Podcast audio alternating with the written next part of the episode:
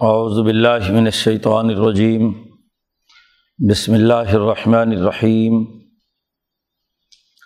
ام حسب الذین فی قلوبہم مرض ان یخرج اللہ اضغانہم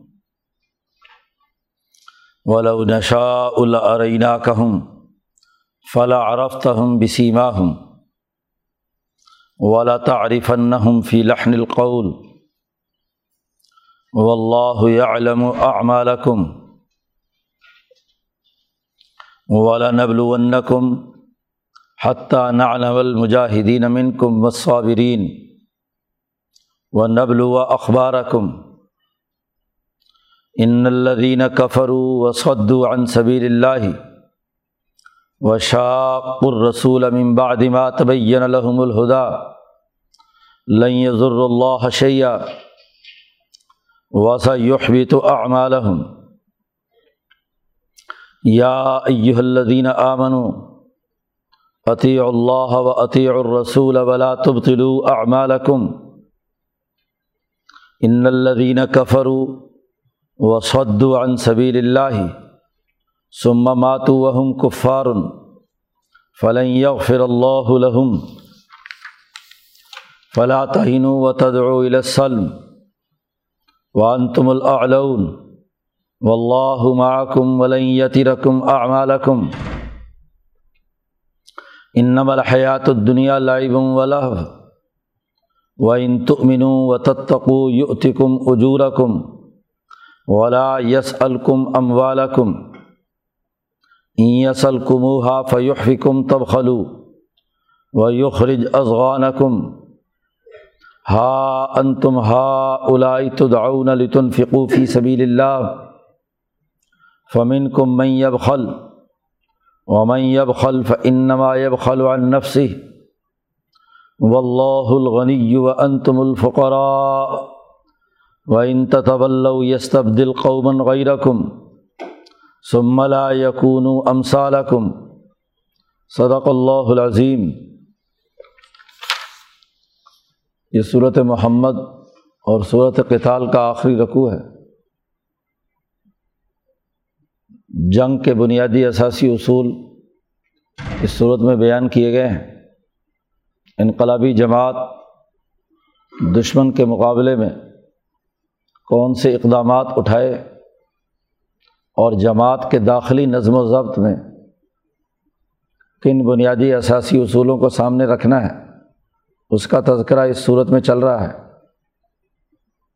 گزشتہ رقوع میں مسلمان جماعت میں جو منافقین اور بزدل لوگ تھے، ان کا تذکرہ کیا گیا کہ جن کے دلوں میں مرض ہے، جہاد و کتال کا حکم سن کر وہ آپ کو ایسے دیکھتے ہیں جیسے موت کی غشی تاری ہوئی بھی ہو۔ بے ہوشی کے عالم میں آنکھیں گھما گھما کر آپ کو دیکھتے ہیں۔ اصل تو یہ ہونا چاہیے کہ تعتم و قول معروف، جماعت کے منظور کیے ہوئے قاعدوں کو پوری پابندی کے ساتھ قبول کیا جائے اور جو نیکی کے تمام بنیادی اثاثی امور ہیں، وہی زبان سے نکالے جائیں اور اس کے مطابق عمل کیا جائے۔ قرآن حکیم نے ان کا جو بنیادی مرض بیان کیا وہ یہ کہ یہ بد اخلاق اگر ایسی منافق جماعت حکمران بن جائے تو وہ زمین میں فساد مچائے گی اور رشتوں کو منقطع کرے گی۔ فعال آسئی تم ان طول تم انتف صدو فل اور و ارحامکم۔ اسی جماعت کا یہاں تذکرہ چل رہا ہے۔ قرآن حکیم کہتا حسب الدین فی قلوبی مرض. کیا گمان کر لیا ہے ان لوگوں نے جن کے دلوں میں مرض اور بیماری ہے؟ حسد، کینہ، بغض، عداوت، فساد فی الارض اور رشتوں کو منقطع کرنے جیسے امراض ان کے اندر موجود ہیں۔ تو جن کے دلوں میں مرض لاحق ہے، ان کا خیال یہ ہے کہ اللہ تبارک و تعالیٰ ان کے دلوں کا یہ حسد، ان کے دلوں کا یہ میل کچیل کسی کو بتائے گا نہیں؟ ان منافقوں نے یہ سمجھ لیا ہے۔ جماعت کے داخلی نظام میں نفاق والے لوگوں کا داخل ہونا بہت خطرناک عین میدان جنگ میں ایسی بزدل اور منافق جماعت، وہ بہادر اور دلیر لوگوں کا بھی مورال گرا دیتی ہے۔ جماعت کی طاقت اور قوت کمزور پڑ جاتی ہے۔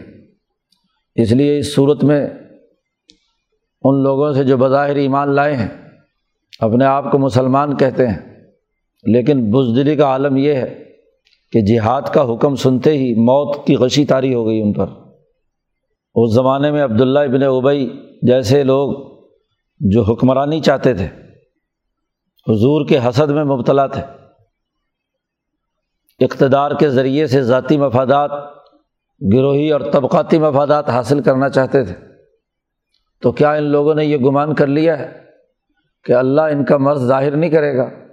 اللہ یخرج اللہ ازغان ان کے دلوں میں جو کینہ اور بوز عداوت بھرا ہوا ہے، اس کو واضح نہیں کرے گا۔ اللہ پاک کہتے ہیں، ولو نشا اللہ کہوں اگر ہم چاہتے تو خود آپ کو بتلا دیتے ان کے بارے میں نام بنام کہ یہ منافق ہے، یہ منافق ہے، یہ منافق ہے۔ لیکن یہ حکمت الہیہ کے خلاف بات ہے۔ اس لیے نام بنام ہم ان کا اشتہار نہیں جاری کر سکتے کہ تمہاری پارٹی میں یہ لوگ منافق ہیں، یہ منافق ہیں، ان کو نکالو۔ آپ کا امتحان ہے، لیڈر کا امتحان ہے۔ کہ وہ اپنی جماعت کے منافقین کو پہچانے اور پہچاننے کے لیے اگلی بات فرما دی۔ فلاں عرفت ہوں بسیما ہوں ان کی حرکات و سکنات اور ان کا چہرہ مہرا، اس سے آپ پہچان لیتے ہیں۔ آپ کو پہچاننا ہے کہ ان کی حرکات و سکنات کیسی ہیں۔ ایک منافق کا عمل ہوتا ہے جو بے دلی سے، صرف فٹیک سمجھ کر کرتا ہے۔ مجبوری میں وہ جماعت کا کام کر رہا ہے کہ جو لوگ کیا کہیں گے، دوست یار کیا کہیں گے؟ ان کے اٹھنے بیٹھنے حرکات و سکنات سے پتہ چل رہا ہے کہ وہ نفاق کی حالت میں وہ خوش دلی کے ساتھ پارٹی کے منظور کیے ہوئے قاعدوں پر عمل نہیں کر رہے۔ اور ولا تعریفن فی لحن القول اور آپ ضرور بھی ضرور ان کی گفتگو کے انداز سے لہجے سے پہچان لیں گے۔ حرکات و سکنات سے نہ بھی پتہ چلے تو اس کی گفتگو کے انداز اور اسلوب سے ہی پتہ چل جائے گا کہ اس کے دل میں آپ کا ادب کتنا ہے۔ وہ آپ کے قوانین اور آپ کے فیصلوں کو کس قدر مانتا اور تسلیم کرتا ہے۔ اس کے حوالے سے اس کی گفتگو سے ہی پتہ چل جائے گا۔ منافق کا انداز گفتگو اور ہوتا ہے۔ خاص طور پر وہ اپنے نفاق کو چھپانے کے لیے بظاہر بڑا ہی مسکین بن کر آتا ہے، ہاتھ چومتا ہے، استقبال کرتا ہے، بڑی اچھے انداز میں پیش اپنے آپ کو کرتا ہے، لیکن جب کام کرنے کا وقت آئے، کہیں دوسرے کو دعوت دینے کا وقت آئے، تو وہ طے شدہ سسٹم کی خلاف ورزی کرتا ہے، اپنی منمانی کرتا ہے، اپنے تعلقات ذاتی بناتا ہے۔ گروہیتیں پیدا کرتا ہے، گروپنگ بناتا ہے، اپنے مفادات کے لیے آگے بڑھتا ہے۔ اس کے پیش نظر مال و دولت جاہو مرتبت کے لیے کسی طریقے سے کوئی نہ کوئی راستہ اختیار کرنا ہوتا ہے۔ تو اول تو فلاں عرفت ہوں بسیما ہوں تو پہچان چکا ہے ان کی علامتوں سے، ان کے چہرے، مہرے اور ان کی حرکات و سکنات سے۔ لیکن تعریف فی لحن القول، اور ضرور بھی ضرور آئندہ پہچان لیں گے آپ ان کی باتوں اور گفتگو کے انداز اور اسلوب سے۔ باقی مفسرین نے یہاں لو نشا کا جواب بنایا ہے، لیکن حضرت شیخ الہند نے لو نشا اللہ عرینہ کا ہوں بات وہیں ختم کر دی۔ اور فلاں عرف ہوں بسیما ہوں و لطارف فی لحن القول، الگ بات بیان کی ہے کہ اگرچہ ہم چاہتے تو ہر ایک منافق کا نام بیان کر دیتے لیکن قیامت تک کے لیے یہ کوئی اصول اور ضابطہ نہیں تھا۔ وہی الہی سے حضور کو تو پتہ چل جائے گا، لیکن بعد کے زمانے میں مومن جماعتوں میں سے منافقین کا نکالنا تو ان کی پہچان پیدا کرنے کا کوئی طریقہ نہیں تھا کہ وہی تو آنی نہیں اس کے بعد۔ اس لیے عقل و شعور اور فہم و بصیرت سے ان کے انداز گفتگو اور ان کی حرکات و سکنات کا مطالعہ کر کے منافقین کے نفاق کو سمجھ کر ان کو آہستہ آہستہ جماعت میں غیر مؤثر بنانا یہ ضروری ہے۔ اس کے بغیر انقلابی جماعت آگے نہیں بڑھ سکتی۔ و اللہ علم اعمالکم۔ اللہ تعالیٰ تمہارے اعمال کو اچھی طرح جانتا ہے۔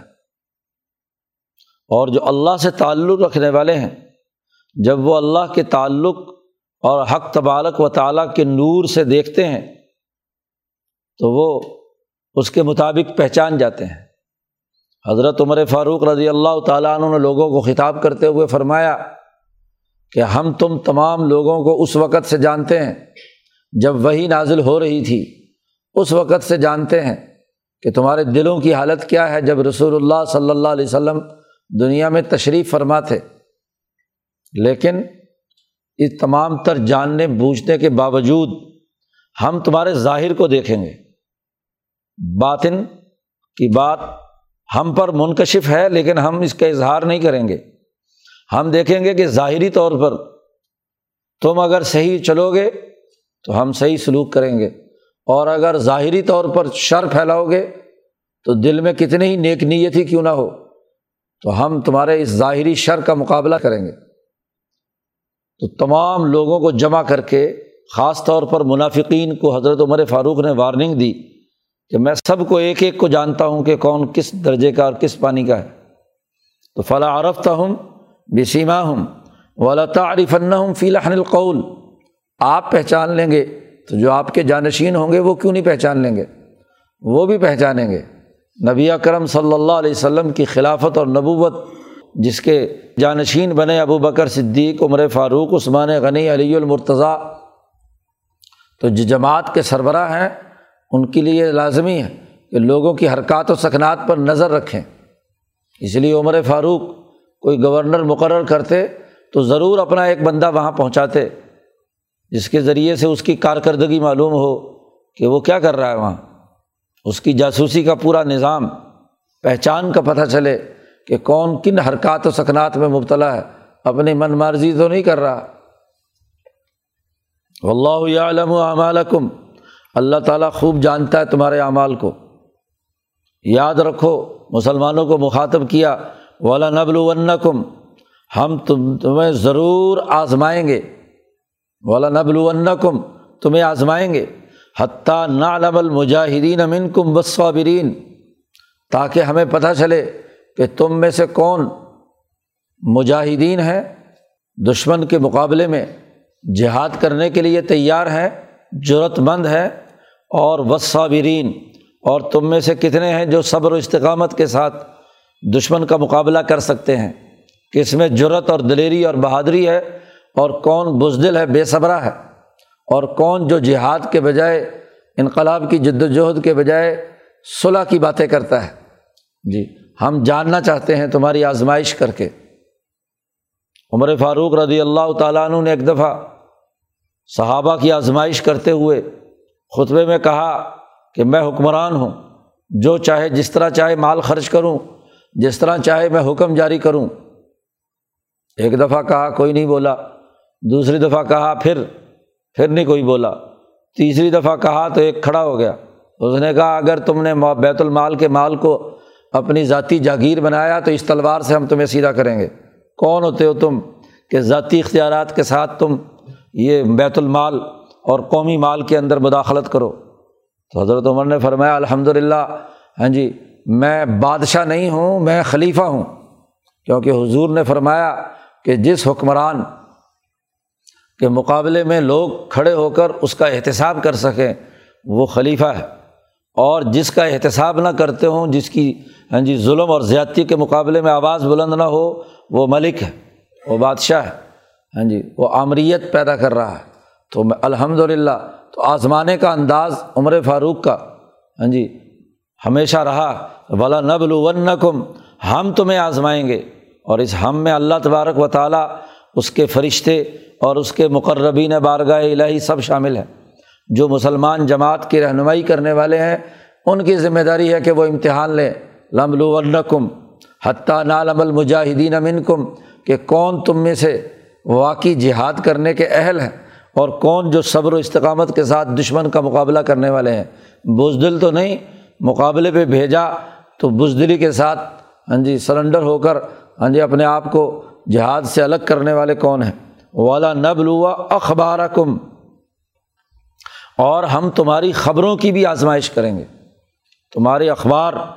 تمہاری خبریں وہ بھی ہم تک پہنچیں گی۔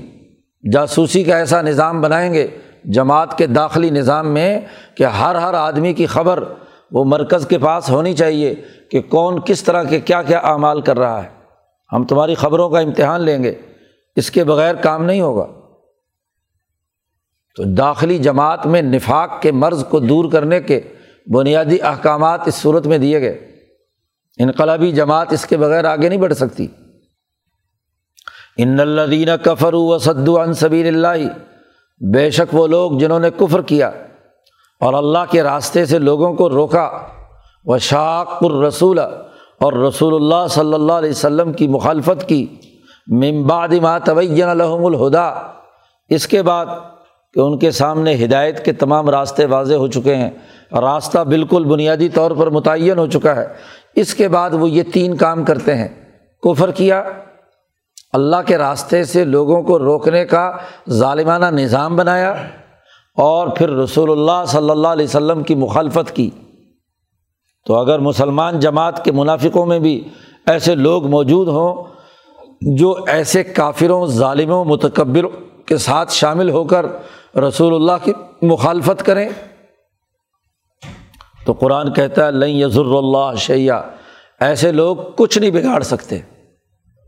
پیچھے بھی گزرا تھا کہ لن یضرکم اللہ اضا یہ تمہیں کوئی نقصان نہیں پہنچا سکتے سوائے تھوڑی سی تکلیف کے کہ پریشانی پیدا کر دیں۔ انقلابی جماعت کے راستے میں یہ کافر اور ظالم اور یہ منافق کوئی نقصان نہیں پہنچا سکتے۔ اسی تناظر میں نبی کرم صلی اللہ علیہ وسلم نے فرمایا کہ لا یزالطم من امتی قا امین الحق، لا یزرحم من خالف ایسی سچی جماعت قیامت تک مسلسل رہے گی اور اس کی مخالفت کرنے والے اس کو کچھ نقصان نہیں پہنچا سکیں گے۔ اللہ نے کہہ دیا یضر اللہ شیا جو سچی جماعت اللہ کے دین کو غالب کرنے، رسول اللہ کی اتباع کرنے اور دین اور ایمان کی دعوت کو فروغ دینے کے لیے کردار ادا کرے گی، کوئی اس کو نقصان نہیں پہنچا سکتا۔ ہاں چھوٹی موٹی اذیتیں، کوئی پریشانیاں ہاں جی کوئی فتوے بازی کوئی طرح طرح کے ہاں جی کام کیے جا سکتے ہیں۔ لیکن یہ مقابلے کے لیے اس جماعت کا امتحان ہے۔ اس امتحان میں اس جماعت کو پوری طاقت اور قوت کے ساتھ دشمن کا مقابلہ کرنا ہے۔ شروع صورت میں بھی ان کافروں اور اللہ کا راستہ روکنے والوں کا تذکرہ کر کے مسلمان جماعت سے کہا گیا تھا کہ اذا لقی تم جب تمہیں ملو ان سے، تو فضر بر رکاب ان کی گردنیں اتار دو۔ حتیٰ اجاز خن تم یہاں تک کہ خوب ان کا خون بہاؤ۔ اور جب اچھی طریقے سے ان کا راستہ ختم ہو جائے تو بچے کھچوں کو گرفتار کر لو۔ تو آخر صورت ختم ہو رہی ہے۔ دوبارہ وہی بات کہی کہ جو لوگ کفر اور اللہ کے راستے کا انکار کر رہے ہیں، وہ نقصان نہیں پہنچا سکتے۔ وسا یوح بھی تو اور ان کے کیوے تمام اعمال کارکردگی وہ ضائع گئی۔ اگر کوئی اچھی بات بھی کی انہوں نے لیکن ظلم، تکبر، کفر اور ظالموں کا ساتھ دیا تو وہ تمام اعمال اس کے باوجود ضائع ہو جائیں گے۔ یا یو اللہ دینہ آمن عطی اللہ و عطی الرسول۔ اب کفر کا اور ظالموں کا مقابلہ کرنا ہے۔ تو مسلمان جماعت سے کہا جا رہا ہے، یاد رکھو، نفاق چھوڑو اور ایمان لاؤ اچھے طریقے سے۔ اور ایمان لانے کا اگلا نتیجہ لازمی یہ ہے کہ عطی اللہ و عطی الرسول۔ اللہ کی اطاعت کرو اور رسول اللہ صلی اللہ علیہ وسلم کی اطاعت کرو۔ ڈسپلن کو مانو، جماعت کے طے شدہ قاعدوں اور ضابطوں کو تسلیم کرو۔ فرما برداری اختیار کرو۔ ڈسپلن مت توڑو۔ اپنی ذاتی خواہشات اور مفادات کے پیچھے مت چلو۔ عطی اللہ و عطی الرسول ولا تب تلو اعمالکم۔ ایمان والوں کو وارننگ دی ہے کہ تم اپنے اعمال ضائع مت کرو۔ ایمان لائے ہو، رسول اللہ پر کلمہ پڑھا ہے تم نے، ایمان کی قبولیت کے لیے تم نے اعلان کیا ہے، اور اس کے بعد جو چند نیکی کے کچھ اعمال کیے ہیں، ان تمام کو ضائع مت کرو ڈسپلن توڑ کر پچھلے اعمال ضائع ہو جاتے ہیں، باطل ہو جاتے ہیں، بیکار ہو گئے۔ بڑی واضح سی بات ہے کہ کوئی جماعت ایک سچا کام شروع کرے اور درمیان میں چھوڑ دے، آخر تک نہ پہنچائے تو وہ پورا کا پورا کام کیا ہوا ضائع ہو جاتا ہے۔ ایک کاشتکار نے زمین تیار کی، بیج ڈالا اور فصل اگنا شروع ہوئی۔ اگر اب اس میں سے گھاس پھوس نہیں نکالتا، گوڈی چوکی نہیں کرتا، کھاد نہیں ڈالتا، پانی نہیں ڈالتا، اگلا زوردار عمل نہیں کرتا۔ تو جو پہلا کیا ہوا کام ہے، وہ ضائع ہو گیا۔ ایمان والی جماعت جس نے کلمہ پڑھا تھا، اس جہاد و کتال سے پہلے جو احکامات تھے، نماز روزے کے، وہ اس نے کیے تھے۔ اب اس کے بعد اگلے عمل کا وقت آ چکا ہے۔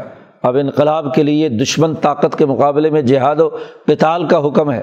تو نمازیں پڑھیں، روزے رکھیں تصویاں پڑھیں، لیکن جہاد نہ کریں، دشمن کے مقابلے میں نہ آئیں، اس کا راستہ نہ روکیں، اس کے سسٹم کو نہ توڑیں، تو پچھلے کیے ہوئے کام بھی باطل ہو گئے۔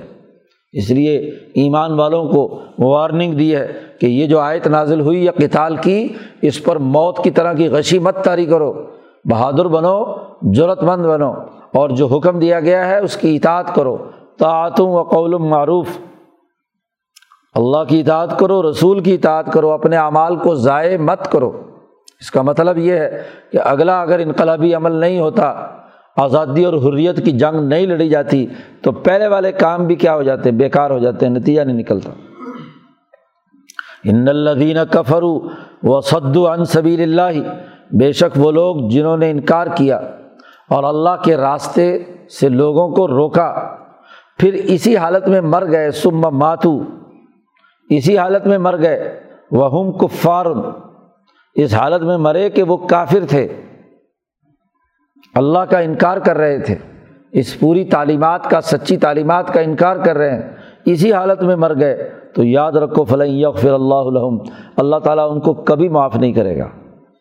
کفر و شرک اس کو معاف نہیں کرتا۔ ان اللہ لا یغفر و شرک بھی و یغفر و مادون ذالک لمن شاہ اللہ تعالیٰ شرک کو کبھی معاف نہیں کرتا۔ تو جو اللہ کا انکار کرتے ہیں اور اللہ کے دین کے مقابلے میں ظلم کے نظاموں کو قبول کرتے ہیں، تو گویا کہ شرک کر رہے ہیں، کفر کر رہے ہیں، انکار کر رہے ہیں، تو اللہ تعالیٰ انہیں کبھی معاف نہیں کرے گا۔ مسلمانوں سے کہا جا رہا ہے فلاں تہین و تدسلم بزدل مت بنو۔ ضرورت اور ہاں جی جدوجہد سے مقابلہ کرو۔ فلاں تہینوں کا حضرت نے ترجمہ کیا، بودے مت ہو، کمزور مت پڑھو جہاد اور کتال کا وقت آیا ہے، انقلاب کا وقت آیا ہے۔ دشمن سے جنگ اور لڑائی کا موقع ہے۔ تو اس لڑائی کے موقع پہ کمزور مت پڑو۔ اور صلح پکارنے لگ جاؤ۔ وہ تد السل بزدل پڑھ کر ہاں جی صلح پکارنے لگ جاؤ جی صلاح کر لو جی صلاح کر لو۔ کس بات کی صلاح دشمن سے صلاح بزدلی کی علامت ہے۔ ہاں حالت جنگ میں تو خاص طور پر۔ حالت امن ہو اور مسلط اور حکمت کا تقاضا ہو اور آپ کی برابر کی سیاسی طاقت تسلیم کر لی جائے۔ تو پھر اگر صلح ہو تو الگ بات ہے، جیسا کہ آگے اگلی صورت میں صلح حدیبیہ کا ذکر آ رہا ہے کہ جب مکے والوں نے دشمن نے حضور کی ریاست کو تسلیم کر لیا، آپ کی سیاسی طاقت کو مان لیا، اب برابری کی سطح پر بیٹھ کر برابر کی ٹکر ہے۔ اب اگر کوئی مصالحت ہوتی ہے تو وہ تو ہو سکتی ہے، لیکن دوران جنگ جب دشمن چڑھ کر تمہارے پاس آیا ہے جی بدر میں آیا عہد میں آیا، خندق میں آیا، تو وہاں تم بزدری سے کیا ہے؟ یہ پکارنے لگو کہ جی صلاح کر لو صلاح کر لو۔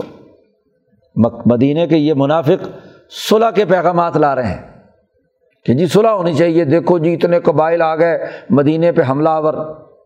سارے کے سارے لوگ ہاں جی تمہارے دشمن اور خلاف ہو گئے۔ تمام قبائل عرب اکٹھے ہو کر غزبۂ خندق کے موقع پر میدان میں آ گئے۔ اتحادی قوتیں اب یہ بزدلیاں پھیلا رہے ہیں منافقین کہ ان کا مقابلہ کیسے کریں گے؟ ہم تو مر جائیں گے، یوں ہو جائے گا، وہ ہو جائے گا۔ بزدل مت بنو صلاح مت پکارو۔ اب لڑائی کا وقت ہے، میدان میں نکلنے کا وقت ہے، دشمن کے مقابلے میں نکلو، مزاحمت کرو۔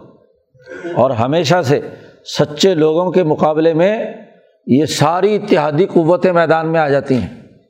تو اس وقت تو دلیری اور بہادری کے ساتھ اس کا مقابلہ کرنا ہی ایمان کی علامت۔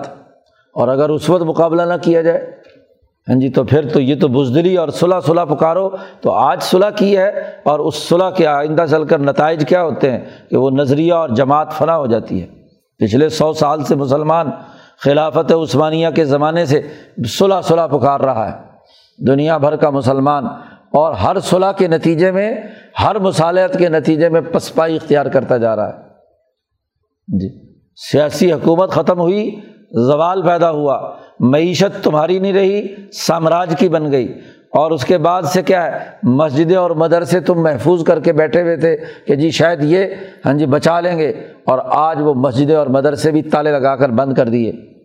تو یہ سامراجی تاوتی قوتوں کا طریقہ واردات ہے۔ اس لیے بزدل مت بنو، مقابلے پر آؤ اور صلاح صفائی مت پکارو۔ وان تم العلون تم ہی غالب آؤ گے۔ تمہاری اگر انقلابی طاقت اور قوت مضبوط ہے دشمن کے مقابلے میں، کیونکہ جھوٹ کے پاؤں نہیں ہوتے، ظلم زیادہ دیر تک نہیں ٹھہر سکتا، اس لیے آگے بڑھو، انتم العلون اللہ کے تمہارے ساتھ ہے وہ اللہ معکم۔ اللہ تمہارے ساتھ ہے۔ ولیں یتی رقم اعمالکم۔ تمہارے اعمال میں کسی قسم کا نقصان نہیں پیدا ہوگا۔ کوئی کمی نہیں ہوگی، بلکہ پہلے کیے ہوئے عمل اس جہاد و کتال کے نتیجے میں زیادہ مضبوط، زیادہ طاقتور ہو جائیں گے۔ اگر تم نے اطاعت نہ کری، تو پچھلے جو اعمال ہیں وہ باطل ہو جائیں گے۔ اور اگر تم نے اطاعت کی اللہ اور اس کے رسول کی، احکامات کو مانا، تو تمہارے اعمال میں کمی نہیں ہوگی، بلکہ زیادتی ہوگی۔ اس لیے بزدل مت بنو صلاح صلاح مت پکارو میدان میں نکلو، انتم العلون تم ہی غالب آؤ گے۔ تو سچی جماعت جو اللہ کے تعلق سے دشمن کے مقابلے میں ڈٹتی ہے، انقلابی جد وجہد کا راستہ اختیار کرتی ہے، آزادی اور حریت کے لیے جنگ لڑتی ہے، کامیابی اسی ملتی ہے۔ انتم العلون و اللہ معکم ولیتی رقم اعمالکم۔ باقی رہی شاید تمہارے دماغ میں یہ بات کل بلا رہی ہو۔ کہ جی یہ دنیا کی زندگی ہے تو یہ ہم مر جائیں گے، یہ ہمیں شکست ہو جائے گی، ہمیں یہ ہو جائے گا، وہ ہو جائے گا۔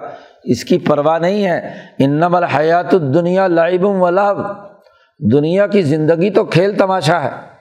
اس کھیل تماشے میں رہنا چاہتے ہو تم؟ اس کے بقا کے لیے تم دشمن سے صلاح کرتے ہو۔ اللہ کے احکامات کے غلبے کے لیے جد وجہد اور کوشش نہیں کرتے۔ اللہ کے دشمنوں اور رسول کے دشمنوں سے صلاح پکارتے ہو۔ نہیں ان نبل حیات الدنیا لائب ولا یہ دنیا کی زندگی کھیل تماشا ہے۔ اور وہ ان تمنو و تتقو یو تکم اجورا کم تم اس دنیا کے اندر ایمان پر ثابت قدم رہے۔ تمہارا یقین مضبوط رہا اپنے نظریے پر۔ اور تم متقی رہے، تتقو۔ دو باتیں کہیں۔ حضرت نے یہاں ترجمہ اسی لیے کیا، ایمان والوں سے بات ہو رہی ہے۔ حضرت نے یہاں ترجمہ کیا، اگر تم یقین رکھو اپنی نظریے پر، اپنی بات پر، ایمان تو پہلے سے لا چکے ہیں، یہ مسلمان ہے بظاہر کلمہ پڑا ہوا ہے۔ خالی ایمان کا ترجمہ نہیں کیا حضرت نے، کہا اگر تم یقین رکھو، تمہیں اس بات پر پختہ یقین اور اعتماد ہے۔ اور و تتقو اور اللہ سے ڈر کر عدل و انصاف قائم کرنے کے لیے میدان میں ہو۔ چونکہ شیخ عبد القادر جیلانی رحمۃ اللہ علیہ اس کا ترجمہ عدل سے کرتے ہیں۔ ان اللہ یا امر و بلادل احسان تم نے عدل و انصاف قائم کرنے کی جد وجہد کی۔ تو یو اتکم اجورا کم تو تمہارے اجور تمہیں دیے جائیں گے۔ تمہیں دے گا اللہ تعالیٰ۔ اور ولا سلکم ام والم اللہ تم سے تمہارے مالوں کا مطالبہ نہیں کرتا کہ اللہ میاں کو کوئی پیسوں کی ضرورت ہے۔ کہ جاؤ جا کر دشمن کو شکست دے کر مال غنیمت اکٹھا کر کے لاؤ۔ اللہ میاں کو اپنے لیے کوئی ضرورت نہیں ہے۔ تمہیں تمہارے کاموں کا اجر دے گا کہ تم اس مال کو استعمال کرو، اپنی سیاسی طاقت بناؤ، اپنی عسکری قوت مضبوط بناؤ، اپنی قومی طاقت کو مضبوط بنا کر جو کمزور اور ضعیف اور مستضفین بنا دیے گئے انہیں اوپر اٹھاؤ۔ یسل کموہا یاد رکھو، اگر تم سے اللہ تبارہ تعالیٰ سوال کرے مال کا، تم سے تمہارا مال مانگے۔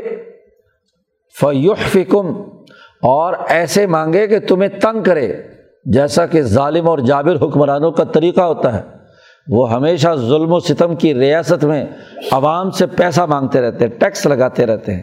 اور فیوح فکم اور اس پر پھر تم پر وہ تنگ کر کے تم سے پیسہ وصول کرے۔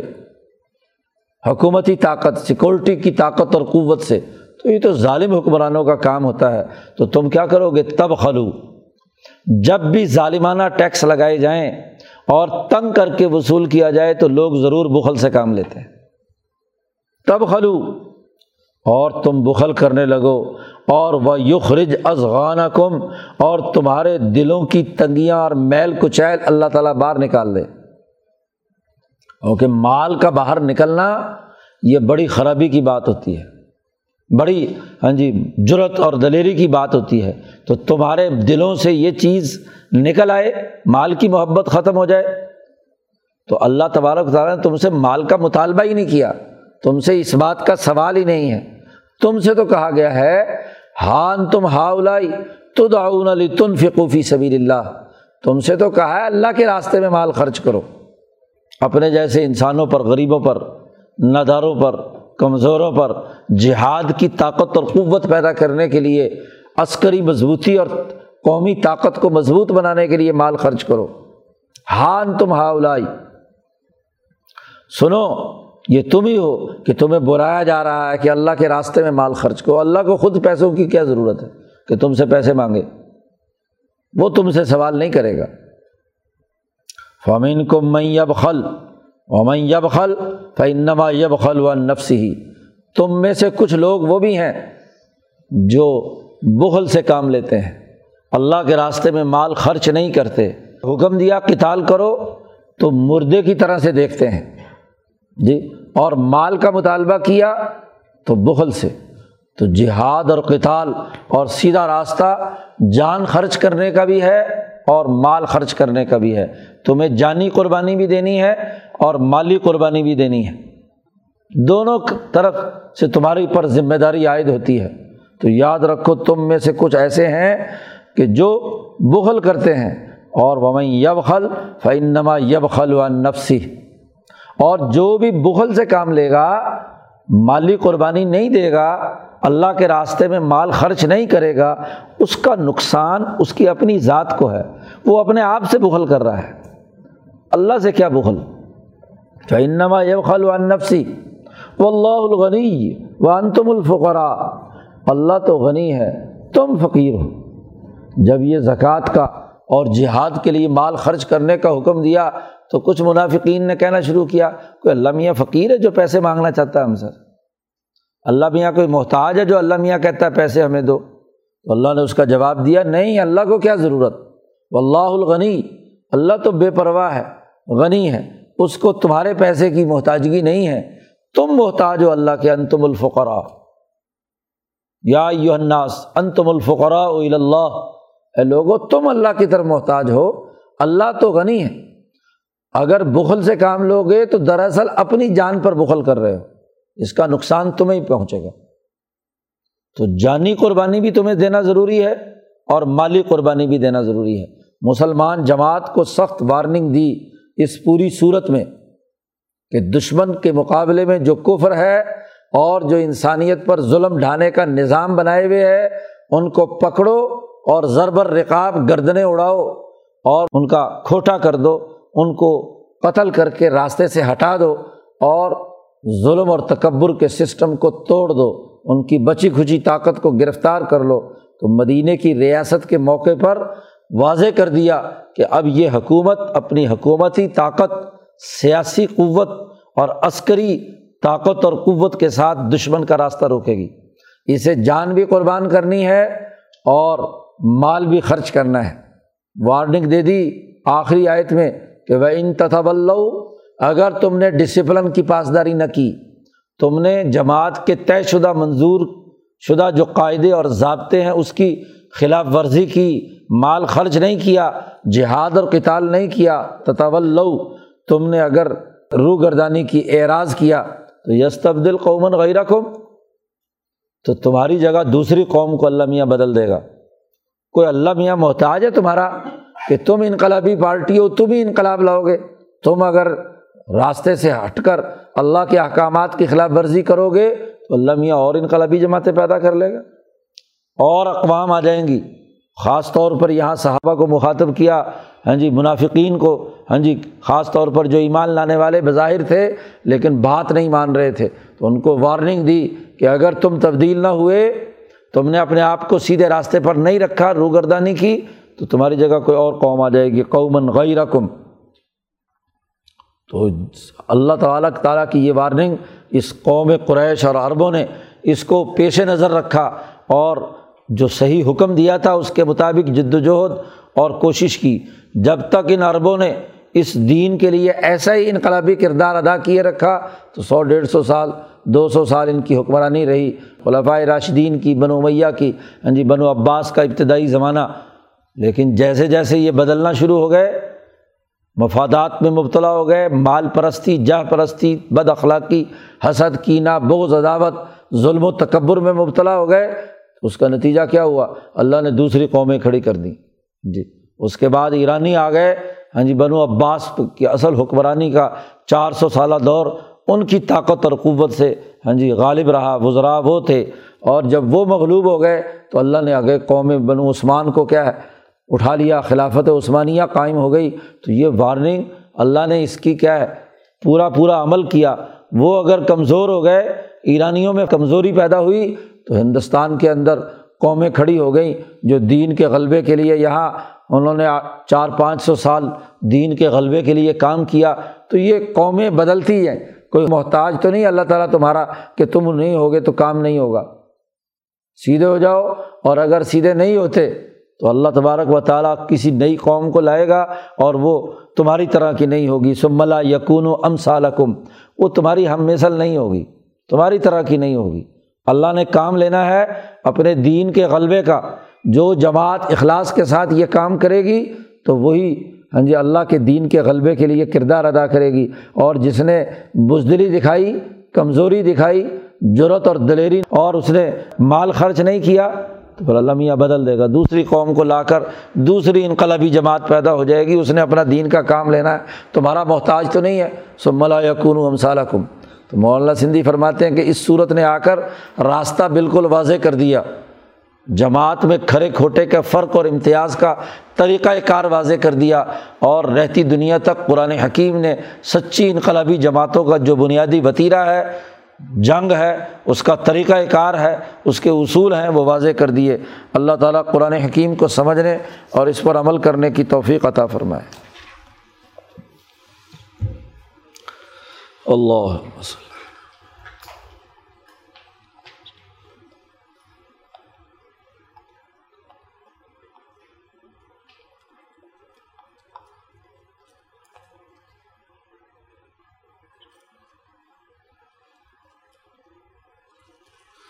اجمعین.